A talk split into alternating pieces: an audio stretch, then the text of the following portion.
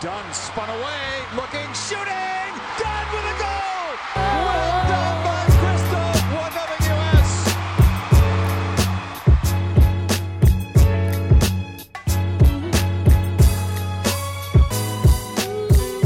S. And welcome to today's episode of Diaspora United. I am here, one of your co-hosts, Courtney Stiff, and I'm here with my partner in crime, Spirit expert extraordinaire, lover of several things, Mister Andre Carlisle. Lover Andre of ha- several things. Of things. Things relating to footy. Your girl is a little tired, can't lie. But, Andre, how are you doing? It's a wonderful introduction. Uh, I am I, I am doing all right. I'm good. I'm still, not going to lie, I'm, I'm going to talk probably, as I usually do, uh, way too much this episode. Uh, I'm still, like, just absolutely in awe of that game, uh, the Spirit game. But we'll get to it later. We'll get to it later. Uh, how are you doing? Doing all right. Just came back from chilly Chicago. It was actually, I've been to Chicago in back-to-back weekends. First time, took a fun little family road trip to move in my older sister into her new apartment. Nice. twelve hours in the car. Whew. With three other people. It can be, and also driving through like the hills of Indiana. It can be a lot. Um, but then as soon as Gotham made it to the playoffs, I was like, well, now I have a place to stay. And I found a cheapish flight. Um, and it was a lot warmer than two weekends ago where it literally rained the entire time. And I was like, why is the rain following me literally everywhere I go? What did I do to deserve this? All right, Andre, we'll get us started with a, a review of the podcast like we always do. Yep, yep. So uh, we got this review uh, from D C Dilemma. Uh, really appreciate it when you guys leave reviews. Please continue to do that. Uh, we really do love reading them. Um, and they also help, you know, the podcast grow. You know, the the higher the rated they are, uh, the better reviews uh, that we get, uh, the more people maybe be more interested in taking a listen and following the podcast. So we really appreciate it. We really thank you guys for for rating and reviewing so far. Uh, this review, again, from D C Dilemma is awesome. I love this. Uh, it reads, I discovered this show after listening to another fave show, Burn It All Down. Shout out to Burn It All Down. Shout out to Burn It All Down. This show feels like it was designed specifically to tick every box for me. Focus on women's soccer, check. Keeping up with international context, and in addition to the N W S L, check. Giving me all the sports news I care about with a black and political lens, triple check. I am living my dream, people, and D C Dilemma. That's it right there. You nailed it. Wow, that is so nice. Thank you, D C Dilemma. I hope you don't constantly feel like have feel like you have dilemmas in your life, but thank you so much. Yeah, yeah, we really appreciate that. And again, uh, we just we we love it, and uh, leave us a review. Um, we love to to read you guys uh, what you guys think about the podcast. If you have suggestions uh, for segments or anything like that, drop those in the reviews too. You know, we we it feels like we've been doing this podcast forever, but we really haven't. we we started it in what late like late January, so. Uh, we can always add to it, you know, mold it, make it a little bit better. So we appreciate that and appreciate any opportunity to collaborate with y'all. Yeah, one hundred percent. All right, well, we're getting started with today's episode. We're going to run down some quick non-N W S L topics before we get into really the bread and butter of this episode, or as Steph one time said, uh, bread and baguette uh, for jokes. But we're going to dig into everything with the N W S L playoffs, and then we'll hit with heated and hyped, and then take it on home.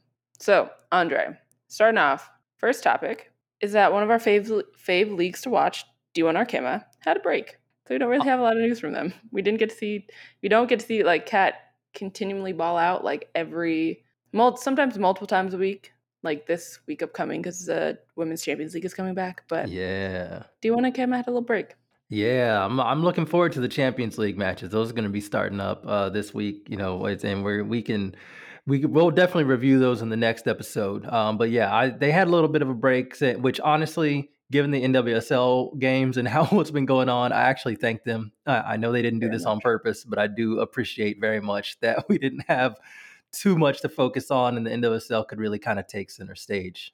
Yeah, one hundred percent. Um, but you know, keeping it with Europe. And actually with an N W S L tie, Deanne Rose, Olympic gold medalist and player for Reading, scored a brace uh, as Reading won three nil this past weekend. Yeah, that was that was dope. I love seeing that. It's that she's finally started to, to get into the starting lineup. uh, with Reading, and it's definitely made a difference. They're definitely a much more dangerous team, obviously. You play good players, you tend to be better. Who knew? Uh, but yeah, they've they looked they've looked really good. I think they've had this is their I think they've had back to back three nil wins, um, and and they're looking quite impressive in attack. So this is this is quite good. This is quite good from her. I believe she has three goals and one assist now in the season. Mm-hmm. I believe she has four starts. So yeah, um, really really a, a player to really keep your eye on if you get a chance to watch uh, Reading, um, because she is young, but already quite very good. I mean, she she originally was drafted by the Courage, and that was going to be dangerous. Took the words right out of my mouth. But uh, yeah, to see her at Reading, it's it's that they do a great job of developing talent over there. So yeah, yeah, one hundred percent. Yeah, the unfortunately the tie to North Carolina, and you know her getting drafted as a draft pick and then choosing to go to Europe. Yeah. Um, it's like sometimes you have a little what if of like, hey. What if, what was, what if, what would have happened if she was in that game against Spirit? Or also, what would their season look like if she joined the team? Um, but moving on, we also love giving a shout out to Hope Powell, who is Brighton's coach. Brighton's, well, the coach of Brighton's women's team. Uh, and Brighton right now are currently fourth in mm-hmm. the W S L. 'Cause, and Brighton beat Everton, who to me, I thought was... like could definitely fight for a Champions League spot given the players that they have. Also, since they got a new coach, um, and yeah, but Hope Powell's Brighton beat Everton, so shout out to Hope Powell. Yeah, I love that. They they that Hope Powell has been doing some some really good work with Brighton. You know, we follow her. There was a nice piece in the Guardian about her. Um, I'm pretty sure if you just type in Guardian Hope Powell, you'll be able to find it. We can also link it uh, in the show notes, but. Um, yeah, really, really excited for her and how that Brighton team looks. I believe they ended fifth last season, so they were looking, it was either fifth or sixth, and they're looking to um, move up the table a little bit, and it looks like they're in pretty good position to do so. So um, I am really happy about that and uh, enjoying it as well. Like, she has a couple black players on that team who play quite well um, and who are balling as well. Uh, Dan Carter being one of them, been scoring goals for them, been playing quite well. So yeah. Really excited about uh, Hope Powell and to see what she can do. Uh, see, we'll see what her Brighton can do because uh, this is fun. Yeah, one hundred percent. And also, so we are in November, but actually in the U K, October is their Black History Month, basically. And so uh, not only with the article from The Guardian, but also there was an article uh, about, well, they had a feature of her in The Athletic, but that was in October of twenty twenty. But then in October of twenty twenty-one, she and another coach talked about uh, women's football's diversity problems. So we'll also put that in the show notes. Really, really interesting stuff. We'll probably dig into it on another day when the N W S L is not causing chaos at all times. Um, and we can just like talk about topics and not be like, hello, there are a lot of, there are several games going on and then somehow the world is exploding. But sticking with the W S L in inboxes today, C B S picked up the rights for the W S L for the twenty twenty-two to twenty twenty-three season and also the twenty twenty-three to twenty twenty-four season. I'm super duper excited about it, just given that like there's going to be more opportunity to watch the W S L and make it, you know, super easily available. You know, it'll be kind of, I think, pretty similar to what we're seeing right now with the N W S L, with part of it or most of it on Paramount Plus. But then, you know, if it's a big game game coming up or something like that, we'll get to see it on T V. Um, but to me, It's that means it's better than the F A player, which still beefs with every single piece of technology I own all the time, unfortunately. Um, but yeah, I mean, it's always great to see companies like interested in and investing in women's soccer coverage. Yeah, and I really love that it's C B S. They've been doing some really good features uh, with other leagues and other properties they have, you know, sending people, you know, on location to do stories about different clubs, about different things. Uh, and I love that. Shout out to Aaron West, who's been doing a whole lot of on-site things. Uh, him and also uh, Nigerian Scams Tosin. Uh, they they do some been doing some fun things as well. You know, some funny things. They did something real funny in New York uh, as well. So they've been doing some really good stuff, and I'm really hoping that they carry that over to the women's soccer.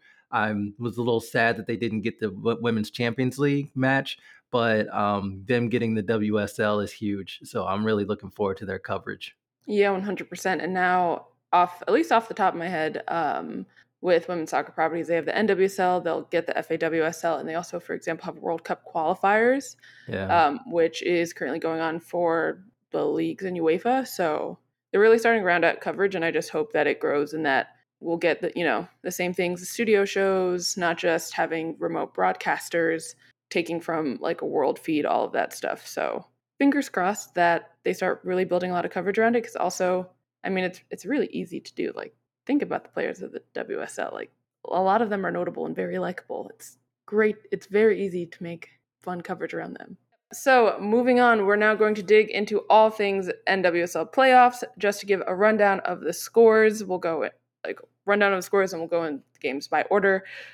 The Chicago Red Stars beat New Jersey, New York, Gotham F C one nil this past Sunday with a goal by Mal Pugh in the sixty-first minute. And then the Spirit beat the North Carolina Courage one nil in ex- super extra time. Ashley Hatch notched the winner in the one hundred thirteenth minute. Bonkers. Like, uh, I mean, that game was bonkers. We're definitely going to get into it. Um, but going off the top, I was at the Chicago Gotham game. Um, Mal Pugh honestly had a really, really good performance. Like, going off the top, I don't really want to dig into that first half because it was, to say the least, forgettable. It was there were some crunch tackles. There was not a lot of possession. I do think Chicago, like off that first half, Chicago definitely had like just more chances in general. Even though, like I will say, watching it from the press box, I was like, this is not necessarily the greatest showcase of N W S L soccer at the moment. uh, being honest, look, that first half was like honestly like pretty forgettable. I mean, um, there there were moments that were good. You know, I thought um, Chicago was finding a lot of joy on the wings, specifically. Uh, at least in the first half, I thought they were finding a lot of joy behind Caprice Didasco on the right hand side. Um, so they were finding some good joy behind there, but also I thought Ify had a few really good chances. There was one where she managed to sit down Sarah Gordon, which was kind of wild. Yeah, I was uh, that that that that was sad to me. It was it was sad, but it was also like, jokes, what on earth is going on? Um, but yeah, I thought the first half was kind of forgettable. I think the second, like to me, the second half is where all the things I've been thinking in the back of my head about Gotham over the past season really, really came to fruition, but also a lot of things that I picked up since Scott Parkinson has taken over and was like, mm, these aren't great, but having, for example, Midge Purce come back and just start scoring a whole bunch of goals um, really papered over like the cracks that were starting to show in this Gotham lineup. Um, and to me, like this match was a really like a great encapsulation of it. Um, off the bat, I thought the midfield, like, and to be fair, I don't think most of Gotham's players played great. Like, that, like to me, off, especially from that first half, um, I was like, does anyone need a shot block? Which, if you don't know what shot blocks are, there are these things that marathon runners take, and they're like these little like gummy chew things that have caffeine in them to give them energy to keep running marathons because that expels a lot of energy.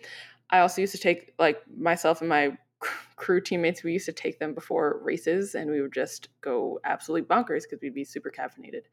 Um, but I like in that first half, I was like, can, can they wake up? It kind of feels like everyone's kind of moving in slow motion for Gotham. Um, some of it maybe looked like nerves. Other, others parts of it, I was like, this to me looks like a team that has played significantly more games at the very end of the season than everyone else. And also has not rotated. So, like, even bright spots like Ifeanyi Manu and like Midge at times, like they just honestly kind of looked tired. Um, and also Scott Parkinson, well, let me f- rephrase.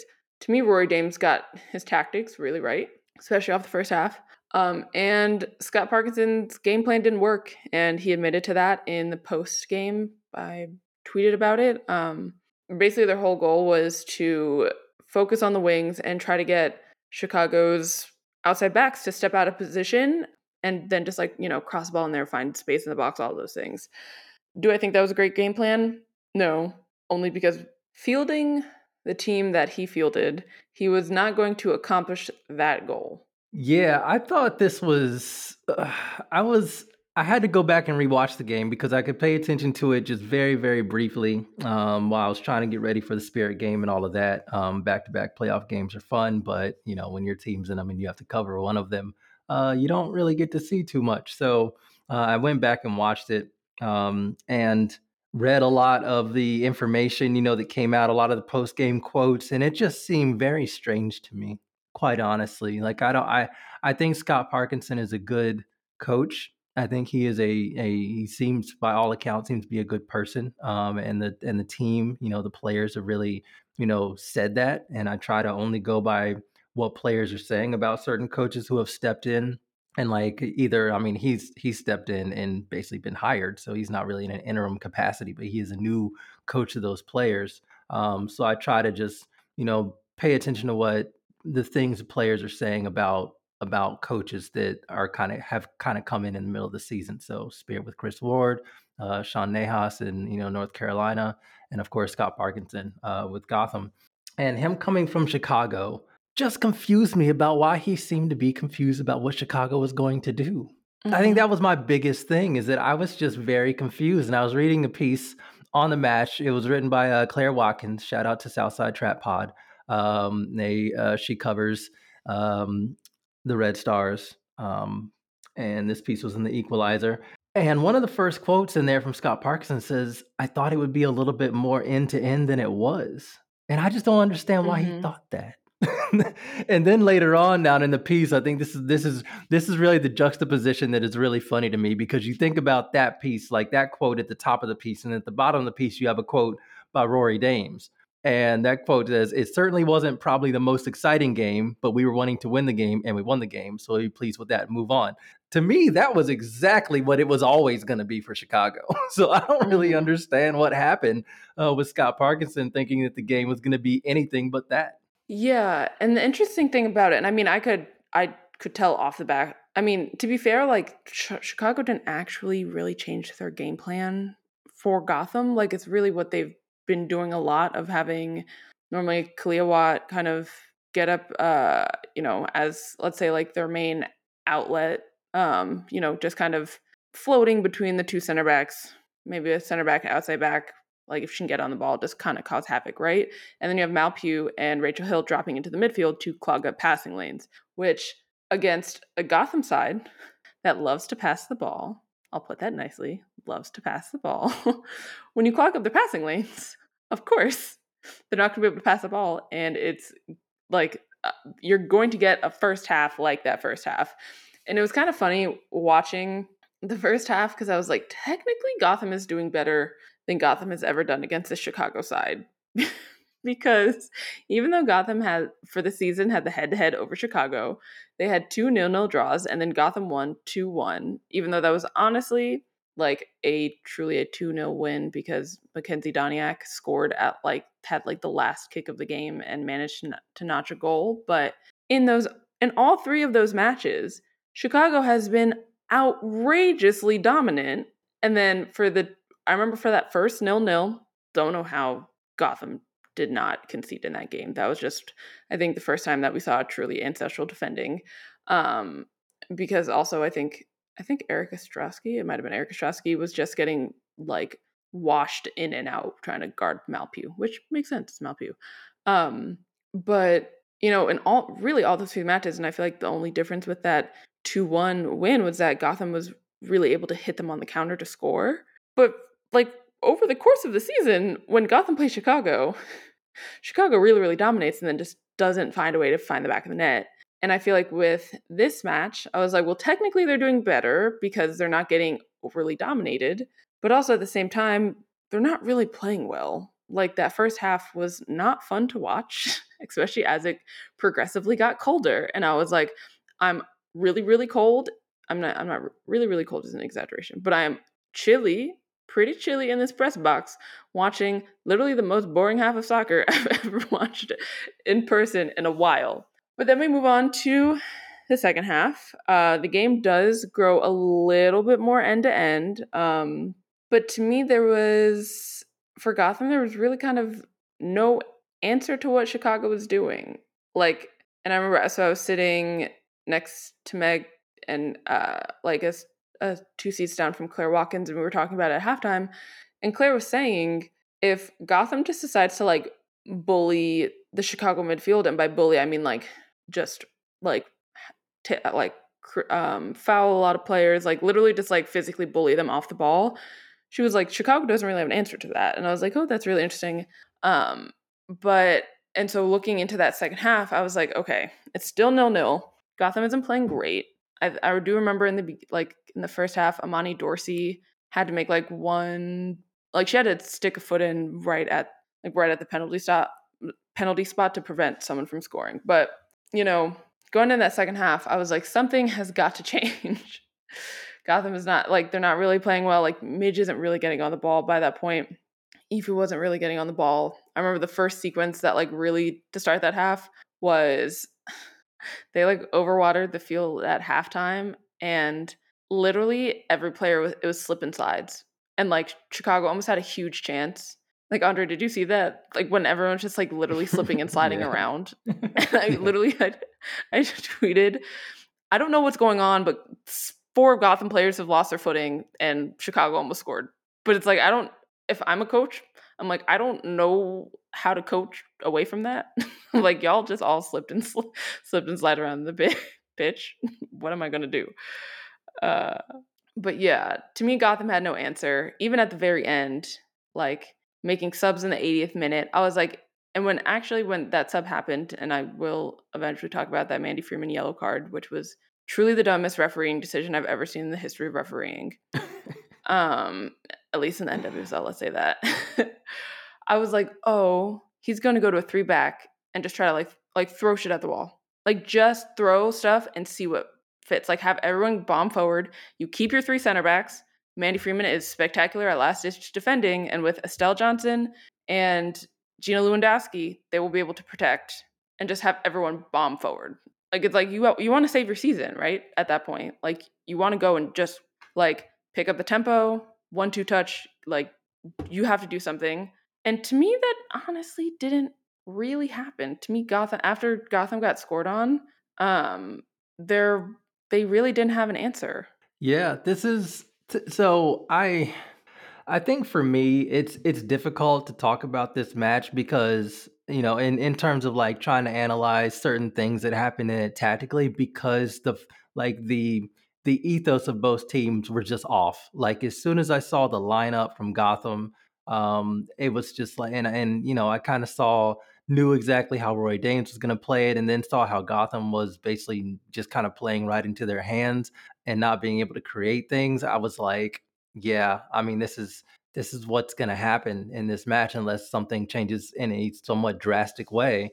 And that never really happened. And so to me, it's tough to look at the match and and really say, you know, if this person would have just done this, or, you know, maybe if these players would have done, you know, been able to combine or or kind of done this. And you know, there are there are ways to get through. Like, I think Claire is kind of is, is is right. There are some ways you can kind of change things a little bit and just really go at, you know, the Red Stars midfield. But, you know, just knowing how Gotham likes to get their fullbacks up, um, and trying to bait, you know, the the you know uh, the Red Stars fullbacks into getting out of position. Like, that's just not gonna, like, they're, if there's one thing about that Red Stars team, they they are fully prepared to grind out a match. They will just mm-hmm. stay in front of you for ninety minutes, frustrate the hell out of you, keep play in front of them at all times, and not let you get through, and just be annoying, and and yeah. then try to hit you on a on a goal. You know, either by pressing from the front or by having Mal Pugh do Mal Pugh things. And so, you know, it's kind of like, once you see that this is the way it's going, you're like, ah. And, and unless something really big changes, I just, like, this is a, this is everything's going the way Roy Dames and the Red Stars wanted to go. And that's what was so frustrating to me about watching this match, is that, you know, Gotham had the ability to change some things, but didn't. Started off the match wrong with the wrong game plan. And I believe the wrong players on the pitch as well, um, which we've, we've talked about a lot extensively on this podcast. I mean, I just, that midfield was never going to threaten or, or be of any danger, I believe, to uh, the Red Stars and the way that they um, set up their midfield. Uh, just well, obviously, even... there's the Carly thing as well. So that, to me, it was just frustrating. And this is why this is another reason why I really th- I really wanted Gotham to get more points than they did from those three games in hand, because I really think if they would have played this match at home, if they could have been at Red Bull, they would have been a lot, it would have been a lot more, there would have been a lot more energy. I think the Red Stars would have tried to do exactly what they did, but you just have more energy when you're playing at home. I think it would have been a crazy, you know, I think they could have got a ton of fans there as well. I think it would have been a great environment. And so I was really disappointed. That's why I said last week, like, now they got to go to Chicago and good luck. And the reason why I said it like that is because I felt like this was a high probability of this happening, and they got Red Stars. Right. And the interesting thing about the midfield, because I don't even read, I don't even actually think of, even though Gotham is playing a four three three, I really think they're kind of playing a four two two diamond. And I only think of that because I think of that, because it's not even a really a midfield trio. It's really, it's like Lloyd, Long, Zerboni, and Kawasumi. And on their own, like, they're all great players and they can all do things, but there's something about those four where it sometimes can really, really work, but also sometimes, like, to me, and it's, and on one hand, I, I kind of get, for example, playing like Long and Zerboni, if you just want them to kind of hold as dual sixes to, for example, prevent Mal Pugh and Cleo Watt from hitting you on the counter, right? I understand that. Or like try not to get turnovers at turnovers that lead to goal, which like literally happened because McCall Zerboni got her pocket pick, got her pocket picked, and that literally immediately led to Mal Pugh's goal, even though they didn't cut the clip like that that they put on social, but that's what happened. Um, but it's like, and I mean, we've both said this. I think I honestly started saying this like whenever Cudjoe started getting benched by Coombe, I was like, why? Not only is she a baller, and also this is like a fun thing, and I don't know if Meg Linehan is listening to this or anyone else. I was in the press box, but someone booted the ball. I think it might have been maybe, was it Cassie Miller? One, some player like booted the ball to the sideline, and Cudjoe was warming up and had the nicest touch. And so anytime I see a nice touch, instinctively, I don't even realize I'm saying it. I'm like, oh, touch. Like, I just naturally do that. And I said that, and I went, bro, with Cudjoe on the sideline, like, of course she had a really good, a really good touch. But that's beside the point. Like, as soon as Cudjoe started getting benched, I was like, there's, to me, there's just no reason why she should be getting benched. But also, to me, Gotham's best midfield for playing the style that at the time Coombe was wanting to play, the best players who can do that is your midfield trio of Lee, Long, and Cudjoe. I'll probably say that until the chickens come home to roost.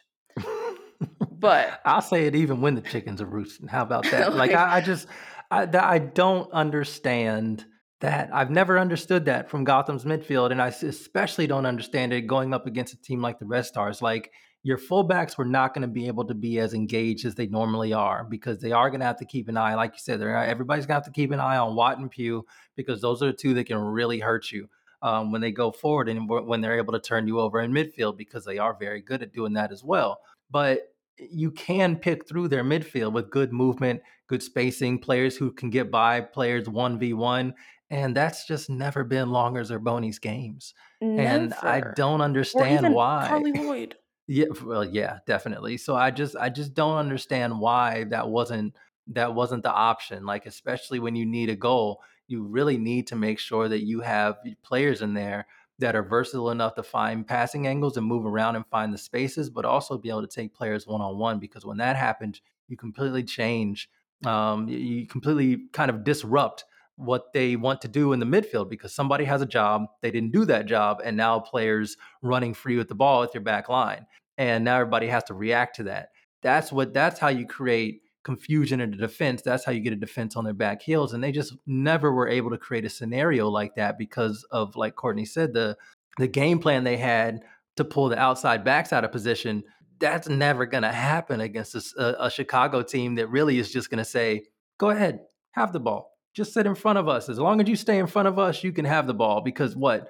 Gotham had, what, fifty-nine percent possession, and really only ended up generating out of that two shots on target total.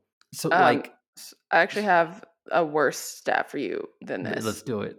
It is uh, literally so painful. When I saw this, I was like, literally, why? This pains me. I'm in pain. Um, so some stats from FOTMob. I don't know if that's how you say it. It's fine. Um, So for accurate passes, Chicago had one hundred eighty-three. Gotham had three hundred forty-nine. But for passes in their own half, Chicago had ninety-five. Gotham had one hundred ninety-nine. Ooh, good lord. And then when you, like, I, I mean, and, I mean, and that's like mm. Rory Dames' game plan, right? Is to yeah. make Allie Long pass backwards, which mm-hmm. she will do over and over. But with that midfield trio, and it's like, and to kind of go back to my other point of like, fine, right? You want to have Zerboni, you want to have Long in the midfield, which fine. Like if you want to have two sixes, I'm like, especially against a Chicago side that can be really, really good on the counter, perfectly fine, right? That means you need to have reinforcements somewhere else. Like quite simply, you need a Cudjoe or you need a Lee, or if you want to swap out Carly, put Efi in that central position. And then instead of subbing Paige Monahan for Naho on like the, what the left side of that midfield, put her on left wing. I've seen so many goals of even when, like, for example, Midge isn't even on the field, of Paige Monahan and Efi combining. Because quite simply, a front three of Efi, Paige, and Midge, they're three of the quickest players in this league. They are all so unreasonably cl- quick and also have so much history playing with each other and, like, just automatically knowing rotations and things like that of when the three of them want to rotate and one of them plays centrally and the other two play out wide. Like, there are so many options. And if you wanted to hit your game plan, and that's, like, what it goes back to me, like, goes back to for me. If you wanted to make your game plan, we want to stretch, like, we want to pull their outside backs out of position. You need players who are going to do that. And that that team that was fielded in that first half and for the majority of that second half quite simply will not do it. Yeah. And, you know, we, we've, I've, I could honestly talk about Gotham because honestly, I like, they've had a good season and, and I loved, I've loved watching Midge and Efi. I think they both had really outstanding seasons. I think they both should be on the short list for M V P. I know Midge was, but Efi wasn't. But for me, I'm going to shout about that later. Absolutely on my short list for M V P. So I love this Gotham team. I just think they were let down by a lot of decisions and their midfield not being great. But I, well, the midfield that they chose not being great because um, they have a good midfield in there. They just, for some reason, decided not to play it. Um, but I wanted to shout out Mal Pugh in that goal because you talk about touches. That finish was excellent. It's a great finish. Excellent. That is really hard to do first time. And that was just an extra, like her body shape, the way she contorted her body to make sure she was able to get that shot far enough over to the far side netting, uh, close enough to the far side netting to be able to beat Sheridan. That was such a good, good touch. And that was such a clever play. Like she's she another one who's very, very like shortlist for M V P, like just been incredible this season. Like they got um, the Red Stars attack has not really synced, but anything that they've done, it seems like all of it has kind of been the result of Mal Pugh going ham. And so she's been really good. And that touch was excellent. She absolutely deserved that goal uh, and deserved, deserved, um, especially deserved to finish like that. It was, it was awesome. So I definitely want to make sure I shout out the Red Stars because they, even though, you know, the talk is that, you know, and the, and the read of the, of what happened in that match is that they basically did what they do. You know, Roy Dames admitted it. Like, yeah, that wasn't great soccer. Yeah, that wasn't really fun. That wasn't really, you know, a showcase of what both these teams can be at their peak, but they won. And that was the only thing that they had to do. But shout out to the players for being able to execute it, even though if I, even if I think that Gotham made it unreasonably easy for them. Yeah. And I mean, I'm our resident Gotham reporter. So of course I'm going to talk about Gotham all day because that's who I watch in and out. Um, but No, that it's actually kind of twisted that the two players that Gotham traded away in the beginning of the season, or sorry, before the season started, that decision literally came back oh, to bite them because brutal. It was Sarah Waldmo picking brutal. the pocket yeah. of McCall Zerboni. And like, I'm not even going to talk about that pass because McCall isn't professional and shouldn't get her pocket picked like that. But maybe on another day, we'll talk about not necessarily the greatest distribution from the past two games, but I digress. Um, but yeah, her picking McCall, like I didn't tweet it because I was like, Courtney, don't tweet this. But as soon as I saw, like, I think two, I'm gonna say twenty seconds beforehand, Chicago also had a really good shot on goal or like an opportunity to score. I don't know if like Sheridan actually made a sh- uh, made a save or not. And so in the process, I was tweeting about that. And then I saw Zerboni get her pocket picked. And I was like, oh, they're going to score. Like, it's just kind of one of those moments where, like, you feel it happening, like, you see it, and then all of a sudden the world to- turns to slow-mo, and you're like, I know exactly what's going to happen, and it's just taking as long as it physically can to for it to happen.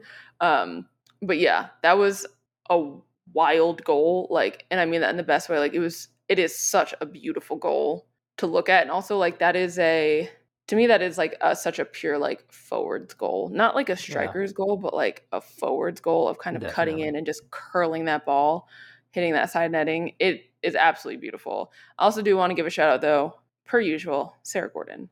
Yep, yep. Literally, did you see that time where she just kind of made a run into a midfield, into the yeah. midfield? That's, like, my most favorite thing. I... Back in the day, I used to play center back. Used to love going on, just going for a run. But I love when professionals do that. I'm like, go, keep going, get up top, connect with your forwards. Like, literally, go score the goal. Like, that is one of my most favorite things to watch. Is just a center back being like, well, no one's pressing me. I have time and space. Like, let me go get around three players. Um, also, if you haven't read Claire Watkins' article for uh, Just Women's Sports about Sarah Gordon, like, she interviewed her, and Sarah basically, like, whenever she does it, she's like, oh, maybe I'll do this, and I was like, oh, I got around another player, wow, I got no- got around like another player. Like, it's a delight. uh oh, we can I also- loved I loved reading that, because, and I'm so glad that she was so open. Like, Sarah Sarah's hilarious, but I was so so glad that she said that and and explained it in that way, because you can almost see it. Like, like if I were to narrate what's going on in her mind during that, it would have been the exact same thing, because you can just see her out there like, oh, oh shit. Oh, okay. I can keep going. Like, you can just see that happening, and it's so cool whenever she does it. Yeah, it truly is an absolute delight um, to, like, watch. And I mean, now also, I, I mean, it'd be great if the Red Stars, like, went all the way. I just want Sarah I Gordon's disagree. supremacy. Well, obviously you disagree, but I just want Sarah Gordon's supremacy literally all the time, because yeah, her se- the season that she's had so far, and it kills me that she's not nominated for M V P as well, because yeah, she deserves it, like, so deeply deserves it. And it's like, I want to, I mean, I guess that's kind of the point of this podcast, is to, like, shower Black player in flowers, but, like, she just deserves it. And there were so many times where, like, she was just quite simply on top of it, and just, like, really being so solid in the back line. And just, to me, it's kind of the reason why that back line can have, for example, players come in and out with injury and stuff like that, and she's yeah. just the glue that keeps them together. Definitely. And I mean, you look at how the season started, you know, she was playing outside back, and then they kind of swapped with what she swapped with Casey Kruger and started playing central defense. And that was really the thing that really made, you know, the Red Stars have a very, a much more solid defense. You know, they had that really rough game against Portland early on where they lost five, nothing. Um, but then they had that switch, and it's really just been Sarah playing as a center back, making sure that nothing was able to leak through the back line, shutting everything down. You know, if somebody does happen to get them in transition, you're not going to be able to outrun her. She's going to get you. Facts. I think the only player that the only time she really ended up getting getting got was once, I believe, and I and I only remember it. Yeah, it was Trinity. It was Trinity just making a great run, and it was a great ball in behind. It was just difficult. Actually, that was um I think Trinity um surprised her and actually took the ball. But yeah, it, it was a bad, it was one of those passes where she it was rough to for a center back under pressure to be able to control. But yeah, I mean, to go back to your point about, you know, uh, celebrating Black players and all that, the whole reason why this podcast exists is not just to celebrate them, but to say they have not been celebrated and historically aren't celebrated or recognized to the level and degree that they should. So some people will look at this and be like, oh, you just like her because she's Black. Nah, the problem is we started this whole podcast because they don't, Black players do not get the recognition they deserve. And so that is the basis behind us always talking about them, shouting them out, and being frustrated when they, obviously, like we just said, don't receive the uh, recognition that they should. And Sarah Gordon should absolutely be in line for M V P, because that she has been so critical to that uh, Red Stars teams, particularly the way they play and what they do. Yeah, truly one hundred percent. Um, but I think we've talked enough about Gotham, Chicago. But Andre, you were there in, I don't want to call it nonsense because it wasn't, but like just crazy. That was the Spirit Courage game. T- take us through. Just take us through it. Oh my God, that that I'm like, I don't know if I even have the word still. Like I just went on a, I, I just went on a like posting videos and gifs, kind of like, like I've been doing it all day, just because there was so much in that match. Like I'll come across a moment and I'm like, oh yeah, that happened too. There's still some things that I had that I captured that I haven't even posted because I'm like, all right, you got to chill. You're gonna end up reposting the whole match, but like it's it was just so bonkers. Both of those teams were just going at each other. Like Debinha is terrifying. I think she hit the bar and the post. Like she she was just in some crazy form. Uh, like Lynn was was just pressuring pressuring players, and she had a really good chance. Um, it was a first time chance that was really kind of a hard thing to do, but it was after a corner and she was unmarked, which was a very strange decision. Um, but she ended up skying it over just the bar. Oh my God, the the goalkeepers like Aubrey Bledsoe and Casey Murphy, oh, that like they just were outrageous. That one shot, that one save that, that Bledsoe made against uh, A-Rod, that's like yeah. I I just I don't even like I that when was, I saw that that was that how was happening, I was like ah now the Spirit, like in my brain I'm thinking okay, what is the Spirit going to have to change? How the match going to have to change for the Spirit to be able to grab an equalizer?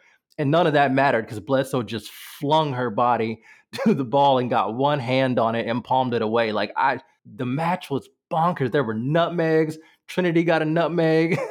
um, there was a there was a sequence where they were dueling nutmegs. It was hilarious.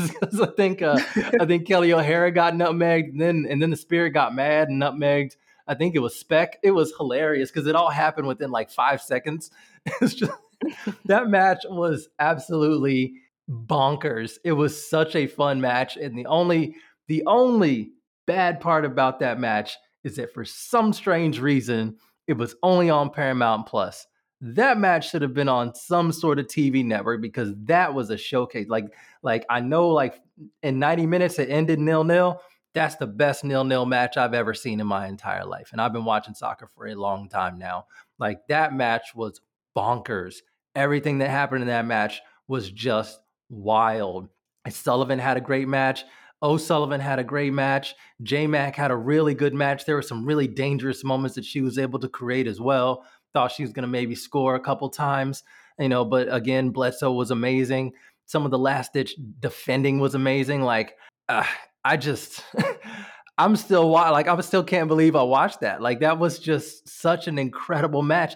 And last thing I'll say before I, before I stop ranting and I catch my breath is the the thing that was wild, the, the well, not the thing, because there were multiple things, but one of the craziest things about that match was that it stayed like that for all one hundred twenty minutes. There was never a period in that match where it was just like chill for like two or three minutes.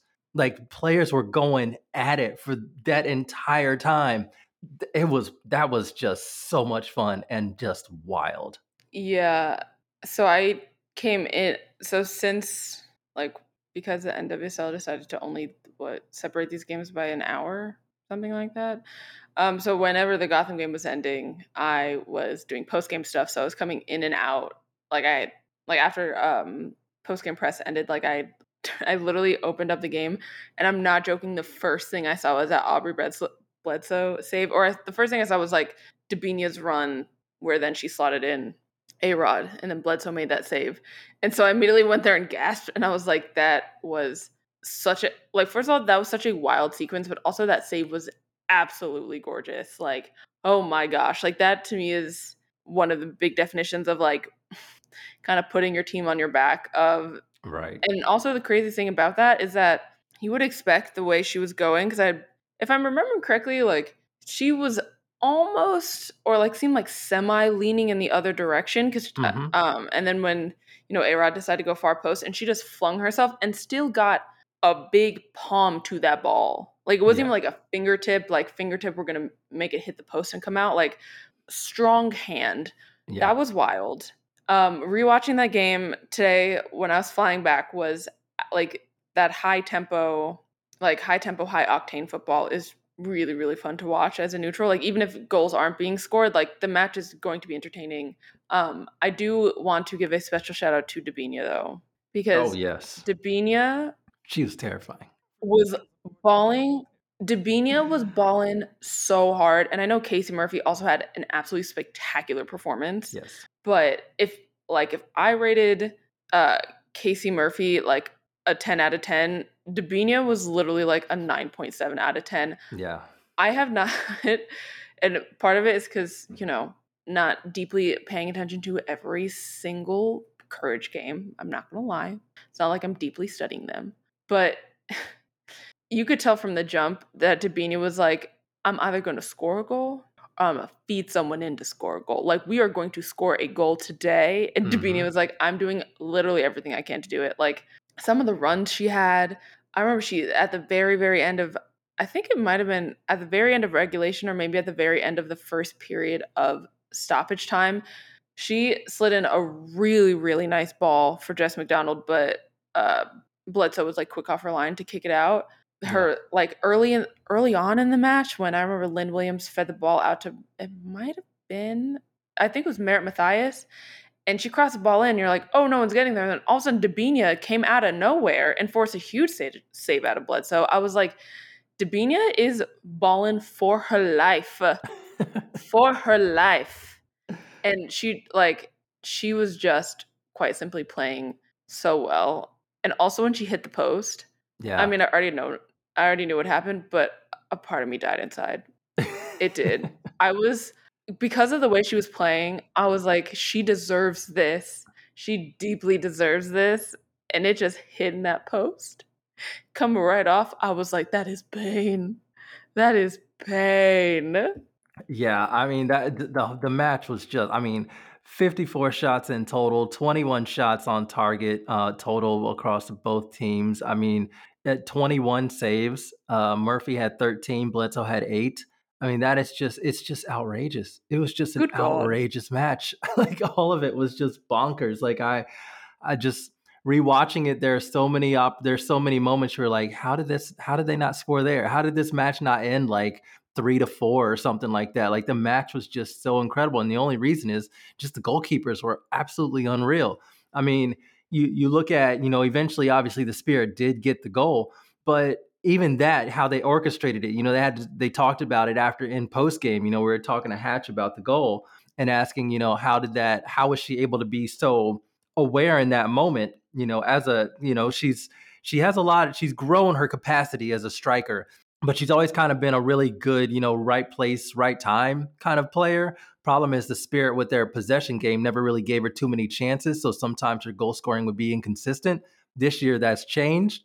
But what they ended up doing is they kept saying, and, and this happened especially after they had a, some, the Spirit played some really lovely um, kind of one touch football at the top of the box to, in order to work a shot from Trinity Rodman. I think uh, Tara McKeown was was involved in that as well. And there was just some really nice movement they had to kind of slide the ball around and keep um, the Courage's defenders from being able to block the shot. And as soon as Trinity hit that ball, I was like, there it is. There's the opener. And then Murphy just flies out of nowhere and just smack. This is the other thing about the saves. The saves weren't just like, like Courtney was saying, like they weren't just like fingertip saves. They're like, get the ball out of here. Like, mm-hmm. like full on pushing the ball, full palm, strong fingers, everything, getting the ball out of there. And I was like, I cannot believe she got to that. She reacted so quickly to get to that shot. So what Hatch and all the, the strikers and every, and the midfielders were saying is get the ball low, keep the ball on the ground, hit it hard, hit it on the ground, and maybe we'll get a rebound opportunity. And that's exactly what happened. So as soon as, mm-hmm. As soon as Rodman got that ball, Hatch was saying, I knew that she was going to shoot low. And if uh, Murphy spilled it, she was going to spill it basically in this area where I already am.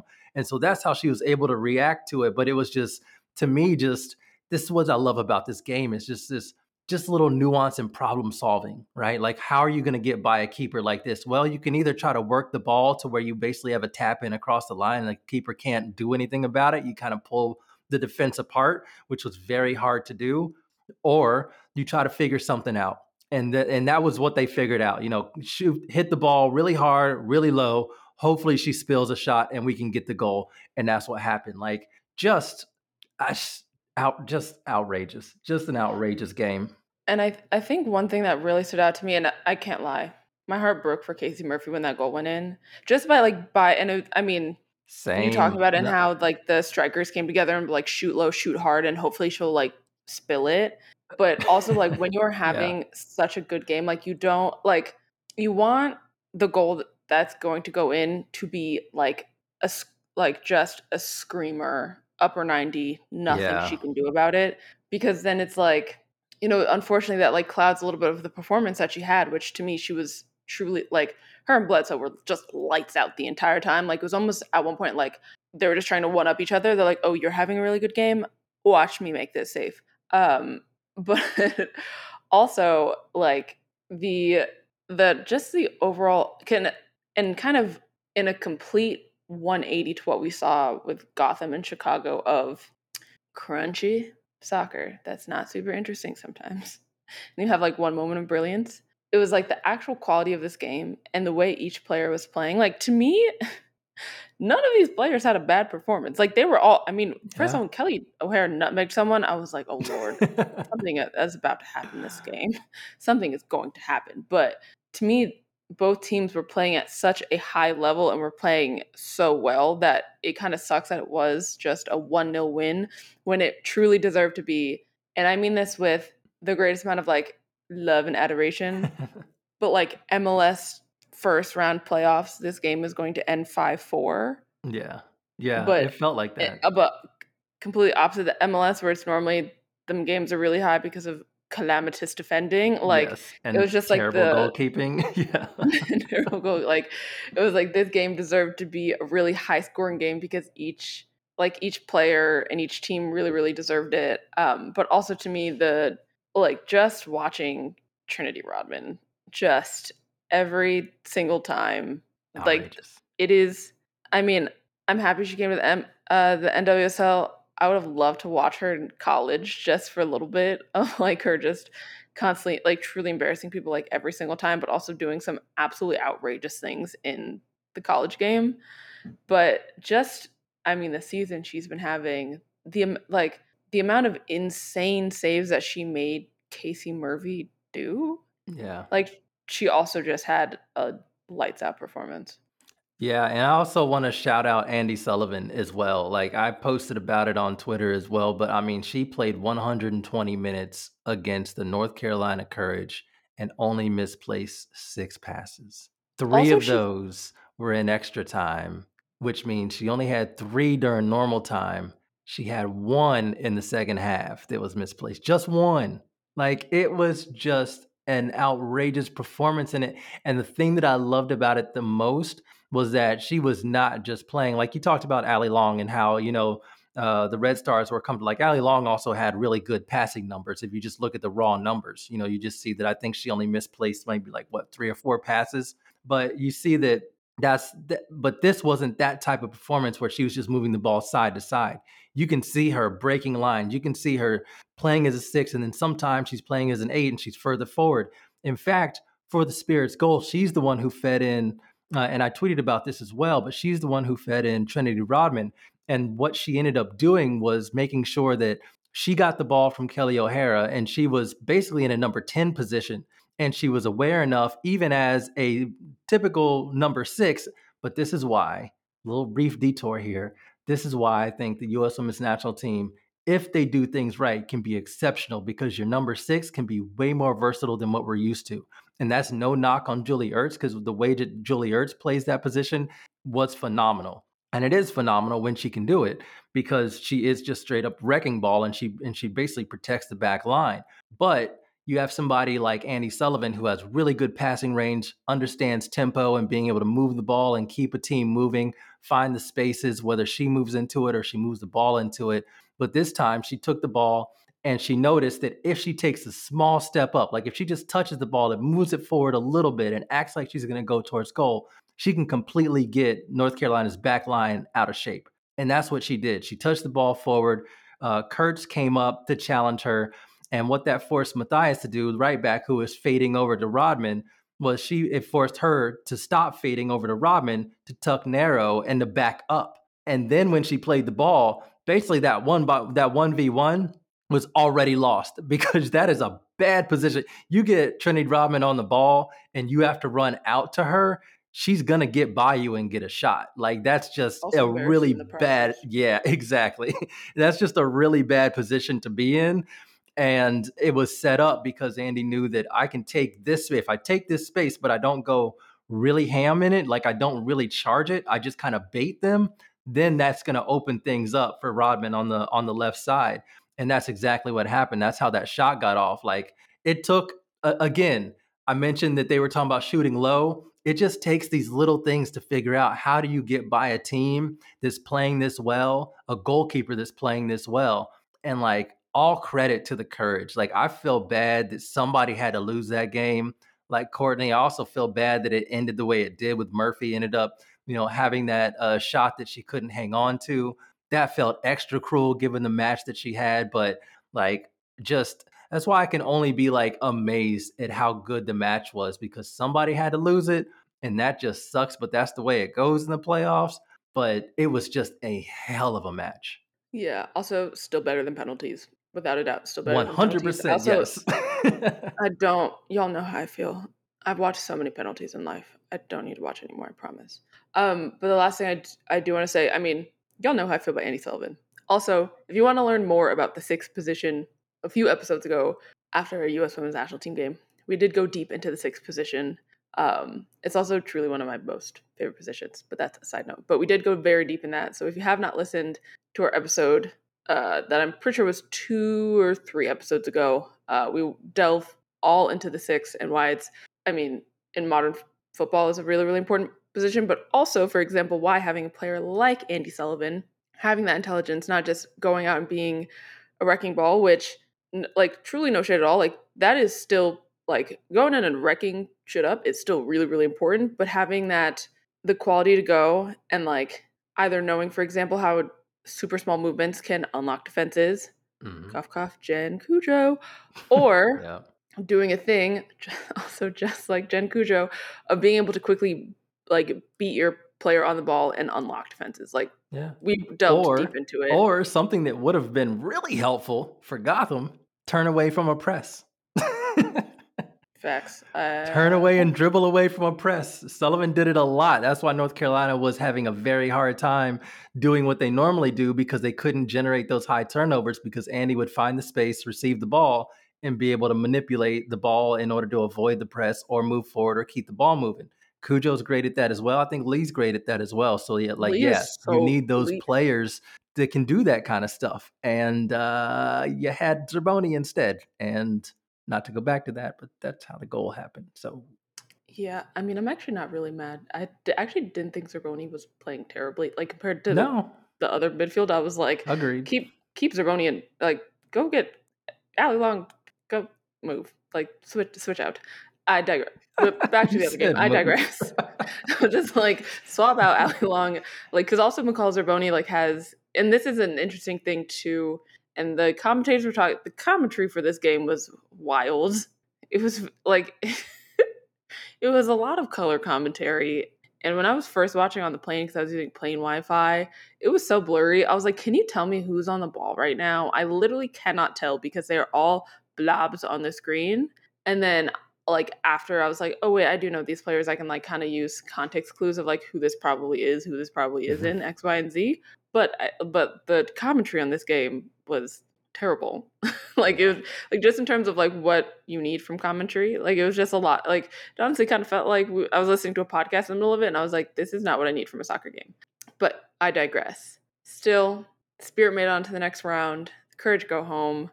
Like truly such a good soccer game, and it also broke my heart that like Lynn couldn't move on. Like also thinking about like the of what's happened to both of these teams this past season. It was like a you want yeah. both of them to win. And it was like a my heart breaks for them. But also, and like, it was just reminding me, I was like, soccer is the best but cruelest game in the entire world. Like, it will truly break your heart in a million pieces. Yeah. Um, but, you know, moving on. We now for this upcoming weekend, there is more N W S L playoffs. We will see the Red Stars play the Thorns, and we will see the Rain play the Spirit. I'm deeply excited for these matches. Like, especially that Rain Spirit game. That, that is going so... to be so good. That match is I like want to fly me. out to Tacoma, but I can't. But I want to, because it's now it's the type of thing where it's like I don't want there to be a lag of what I'm seeing in person versus what I'm watching on T V. I don't want to live through that anymore. However, Same. Like, uh, but these matches yeah, to me spoiled. are going to be. I, I want to see that match live. I mean, some will fly us out. Some will fly us out. All I'm saying, some will fly us out. I know people in Seattle. Just kidding. My friend Sean, who lives there, just moved. Um, anyway, I digress. But yes, the Thorns are playing the Red Stars. That'll technically be a one versus number four matchup, and the Rain and Spirit matchup is Rain are two and Spirit are three, and our little the standings going into these semifinals. So, Andre, actually, I'm going to throw it to you. Thorns, Red Stars. Who do you think's going through? This is tough. This one's tough. I think this this is the most interesting uh, kind of like battle in terms of wills, all right, on the match. Like, I actually think Rain Spirit is going to be way more tactically interesting, but I think Red Stars Thorns is really going to be like a battle of wills in this one. Like, are the Red Stars going to be able to shut down midfield and do what they do? Or are the Thorns going to be able to kind of smother them and be able to work the ball to Sophia Smith to where they she can actually isolate and get behind uh, the the back line, uh, the Red Stars back line? So I, I'm interested in how this one's going to go. And I honestly, I suck at predictions, and I have no idea how this match is going to go. Uh, I uh, I hate doing predictions. I'm going to go... Um, two one to the Thorns. I don't Ooh, even. I don't. Why I would I even? Know. Why would I, I believe there's going to be three scores. goals? In the, oh, okay. All right. My bad. My bad. I Let's thought, remove no, that. No you, no, you did two. One, no, you did two just, one to the. I'm Thorns. just going to say Thorns. No, I'm, no, no. I'm. I'm. I'll give a score prediction. Um, objectively, I actually think it might be one nil to the Red Stars, and it will be another Ooh. game that is cru- excruciating to watch. I hope not. We. we I. Hope and pray that this game is secretly four three going in either direction. Yeah. But that's I would love to see the Red Stars have to like take the reins off a bit. Like let Mal Pugh go, let Watt go, you know, let let the you know, let a couple of the midfielders go as well and join them. Like I want to see them because I'm I know early in the season that didn't work out too well, but I think they're more um I think they're more solidified in the back line and with their midfield, where they can loosen it up a little bit. And the Thorns might be able to make them do do that if they get a goal or two. Well, also, I think they might have the game plan be kind of similar to also what they've done, which is having Pugh and Hill just drop back into that midfield yeah. uh, and just clog up passing lanes, which, I mean, quite simply, they're, they are very good at doing that. Yeah. Um, but I also think, and it was, I forgot to mention this, um, so pregame, like in the stadium at SeatGeek, they were like Chicago's keys to success, and they were like start hit them early or something. And I was like, jokes, this is not going to happen. But then it was like contain yeah, so Midge Purce.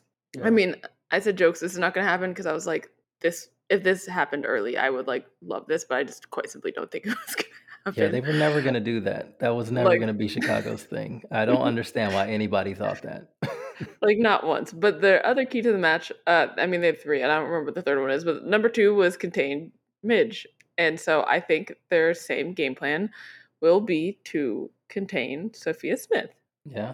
Um, or Morgan Weaver. And with their back line, we're also hoping, I mean, I think Casey Kruger will probably slide back into this lineup. Um, I'm, I mean, I have no insider knowledge, but I'm, a, I'm I don't know. I'm assuming. Um, like that Chicago back line quite simply is hard to break down. And I also think Chicago, and as like I feel like most professional teams will do, they're going to think about that five one loss. And then it's going to be like, let's end their season. Yeah. So I think it'll probably be actually two one to the Red Stars mm. over the Thorns. Okay. Because I'm like, you probably can't stop maybe Sophia Smith from scoring. However, Mal Pugh will come in and say, "This is my house now," and Sophia uh, uh, and Sarah Gordon will be like, "Get out my house! I am the captain now for Providence Park." So she's the new owner of Providence Park. Uh, but moving on to the next match, Rain versus Spirit. Andre, I won't put you on the spot first, but this, I mean, this matchup tactically is going to be fascinating. Also knowing, for example, that the Spirit just beat the Rain in the regular season to clinch a playoff spot, but also the Rain seemed kind of unstoppable at times. And to me, it's to me, it's rarely ever can you stop the Rain, but like how much can you stop the Rain? And for me, I think See, this is actually a much harder matchup to me than the Thorns and Red Stars, if I'm being honest. Mostly because it's more, maybe it's because it's more interesting to me as like a neutral. I think because of Pino's brand new haircut and brand new pink hair, she's going to go really hard.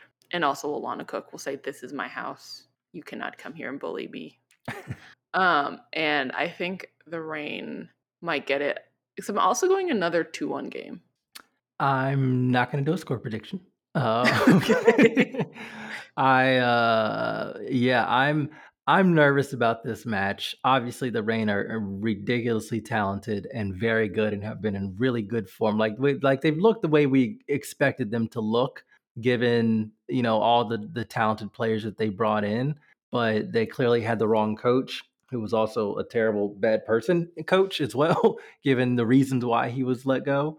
Um, so uh, Laura Harvey's gone in there and really has this team looking excellent. So uh, I, it's tough, though, because you look at it and the Spirit played both versions of the Reign and beat them. The only time the Reign had uh, a win over the Spirit was that match that had to be forfeit um, because the Spirit had COVID issues and couldn't uh, and couldn't field the team um, and ended up having to forfeit a match. So every time they've taken the pitch, no matter which iteration of the Reign they face this season, they've won.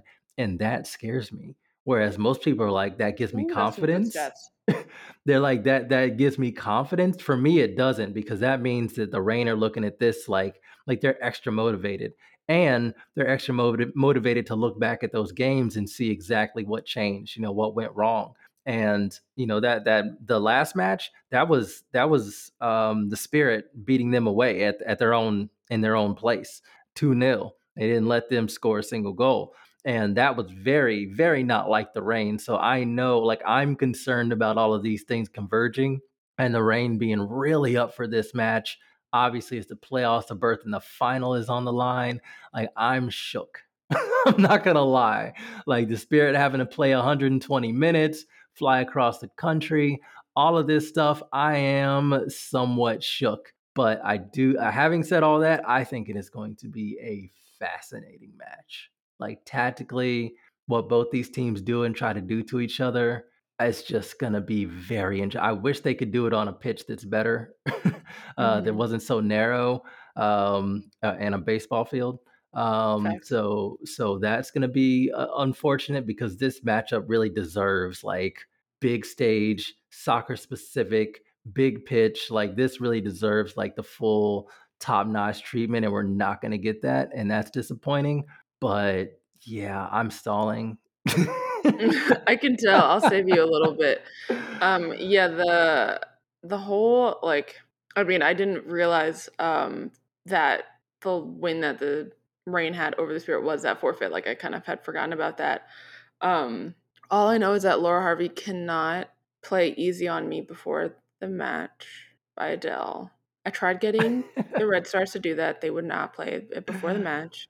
And I was like, let me just have an Adele moment in the chilly weather. However, yeah, this match is going to be a super fascinating tactical matchup.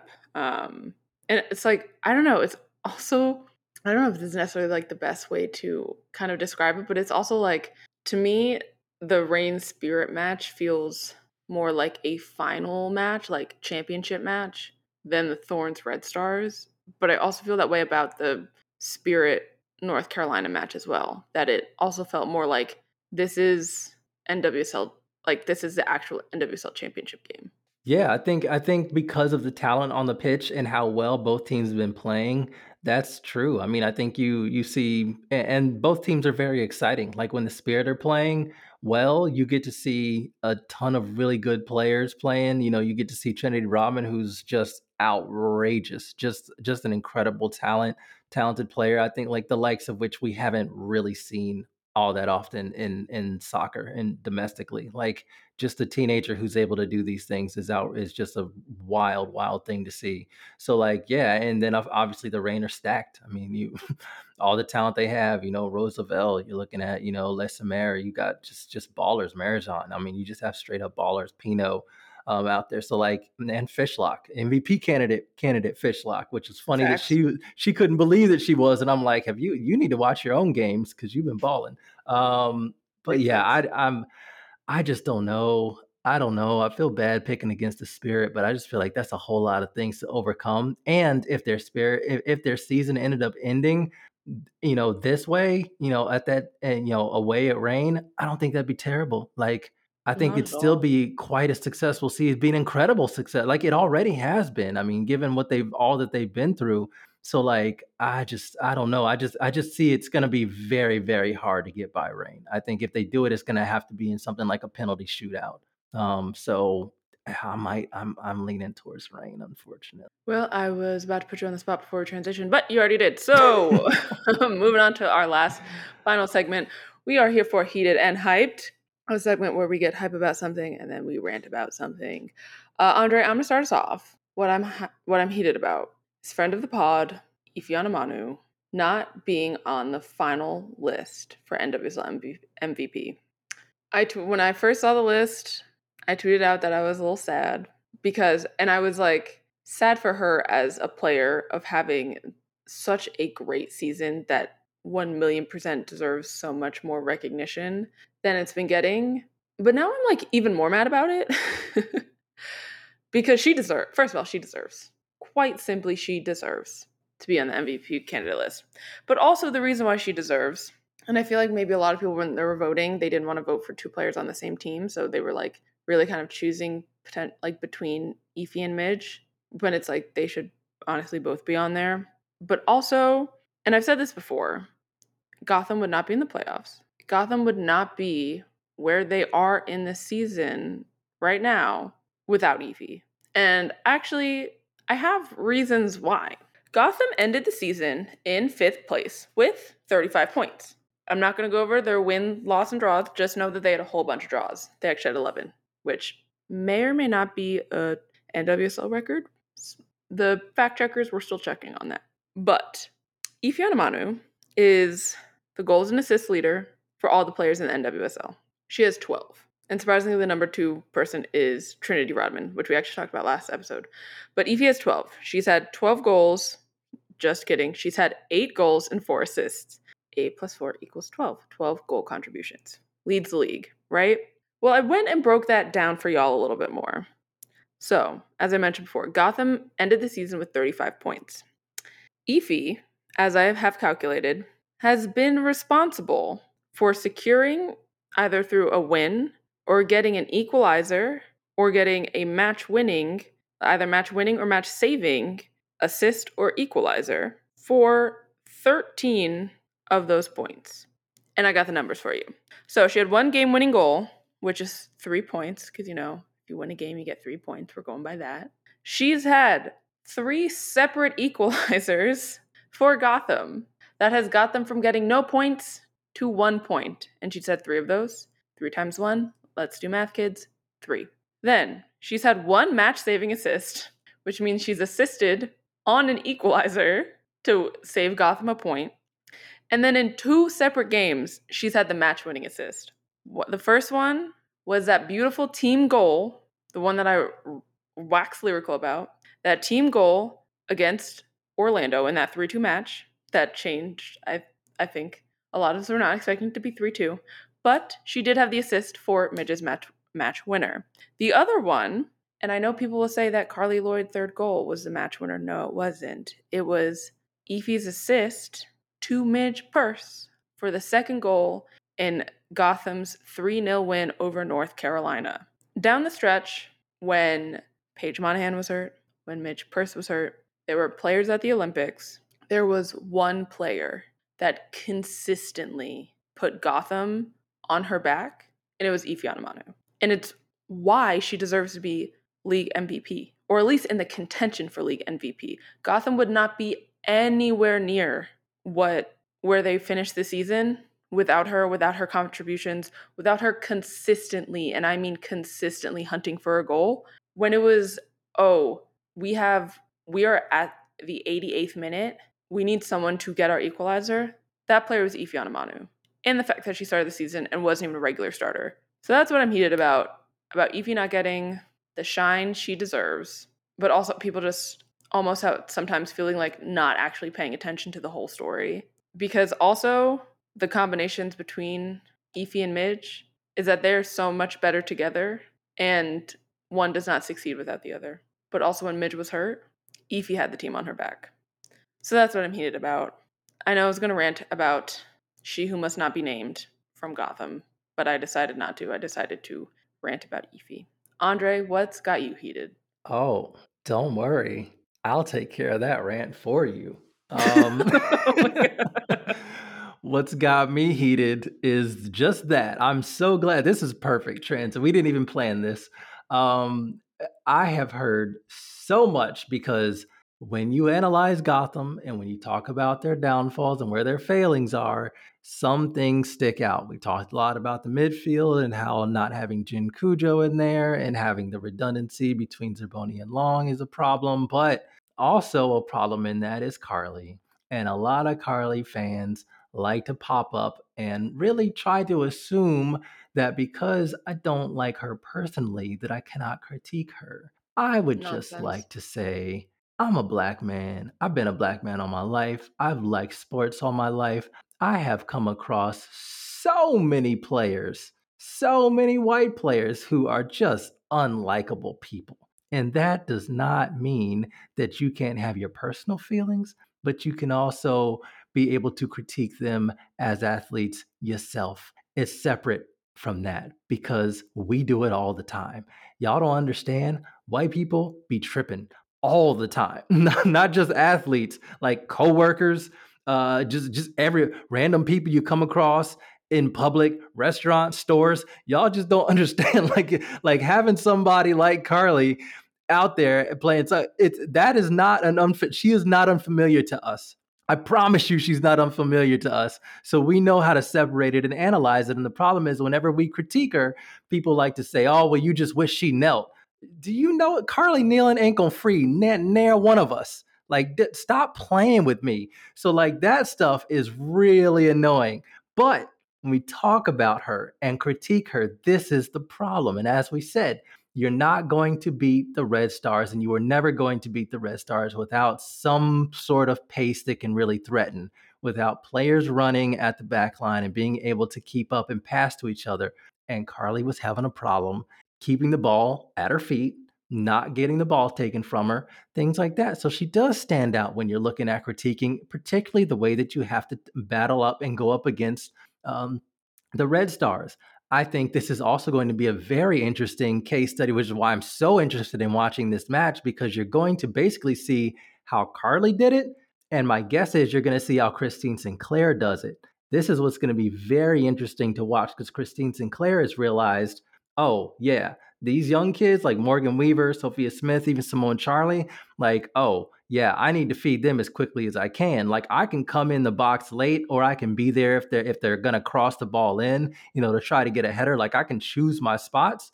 But she is the leading international goal scorer of all time, men's or women's. Period. We know that. She scored five goals this season, and she's cool with it. She's not demanding the ball. She's not demanding to be the central focus of the attack. She knows better than that. And she, and her scoring has dropped off, but that's all right because she understands the phase that she's at and the team that she's on. You got Carly running around out there with Efi, who, again, M V P candidate. Midge, again, M V P candidate. And for some reason, wants to be the focal point of the attack. And people keep talking about, like Courtney just mentioned, big game, like big goals scoring, big games. No, no, stop it. Like Carly, yes, that has been a thing that is attached to her, but please update your software, update your information, because that has not been the case this season at all or for years. She has not done that. And and she scored four goals this season. None of them, there was only one of them that secured any points whatsoever, and that was a goal against Louisville. That's it. That's it. So when you talk about big game, you know, player, sure, that's in her past, but that was not something that was going to save Gotham. And you look at it, look how many minutes she played on the pitch. Look how much, how they were so like reluctant to bring her off as a sub. Look how much they relied on her, and look where it got them. So like, that's what I'm really heated about, is that like the combination of it all, like being, being able to look at a player and critique them is important. And trust me, I can do that. And anybody black who had problems with Carly can do that. And we do do that. And the critiques are based in logic, and they're right there in front of you. All you have to do is not be a Carly stan. And the best news about this is we ain't got to talk about it no more because we're finally free. Not we're finally free. Oh, my God. I will eventually share my thoughts about this and Carly's final reign over Gotham forward line, let's say. But today is not that day because I ranted about something else. But it'll come one day. But moving on to the more positive part of our segment. Andre, I'm actually going to let you go first. What has got you hyped? Champions League returns this week. Champions League returns. So we got some really good matchups, actually. So um, you're going to get to see Juventus and Wolfsburg play. You're going to see P S G and Real Madrid play. That's going to be really interesting. I, I'm actually really in, intrigued and interested in that match. You got Barcelona and Hoffenheim. They're going to play. And you got Lyon and Bayern Munich. They're going to play each other. That's the big one. Like, that one is going to be very, very interesting. So, yeah, I'm. That's what I'm hyped about. I'm hyped about Women's Champions League back. I wish I had something. I mean, I am hyped about the Champions League. I wish I had said that because, honestly, I feel like the only thing that I'm actually hyped about is that it's, like, first it's fall, and fall foliage is beautiful. But also, because it's fall, that means people are adding pumpkins into foods. Now, I don't like pumpkin pie. Pumpkin pie is gentrific. Uh, gentrified sweet potato pie. Facts, to whoever though. Came up with that, you know who you are. I'm not going to reveal you on the podcast. However, it is gentrified sweet potato pie. But what I actually am excited about when it comes to pumpkin are two things. Pumpkin muffins, which I, with like roasted pepitas on top, I they just give me joy. But also pumpkin pancakes, because I'm gluten-free, if you did not know. I'm surprised if you did not know by now, because I talk about it all the time. It's also on my Twitter bio. But pumpkin pancakes is one of the best gluten-free things that can ever be made because of not only the sweetness from the pumpkin, but also just the amount of moisture that it will add to like a pancake batter or a muffin batter or just a lot of things. Some in the silliest way. I'm really excited that I can just eat a lot of pumpkin pancakes and no one will say anything because it's November and it's fall. And also, I have some really good things in the work that I cannot say on this episode. Oh, but tease. Keep your, I don't want to say keep your ears peeled. That doesn't make any sense. um, keep an ear out because I will be having some news on next episode. Ooh, I don't even know what this news is, so that's exciting for me as well. Little tease for you, and I have literally been so excited to announce this at this point for months, but I can't announce it yet. But hopefully by next episode, I can announce it. And I'm very excited about it. Well then, y'all, you know what to do. You just gotta tune in next week. Gotta tune in next week. Thanks for listening to Diaspora United Podcast. Please subscribe and rate and review us anywhere you get your podcasts. Follow us on Twitter at Diaspora United Pod. That's Diaspora U T D P O D. And message us if there's anything you want us to talk about in our next podcast. See you next time.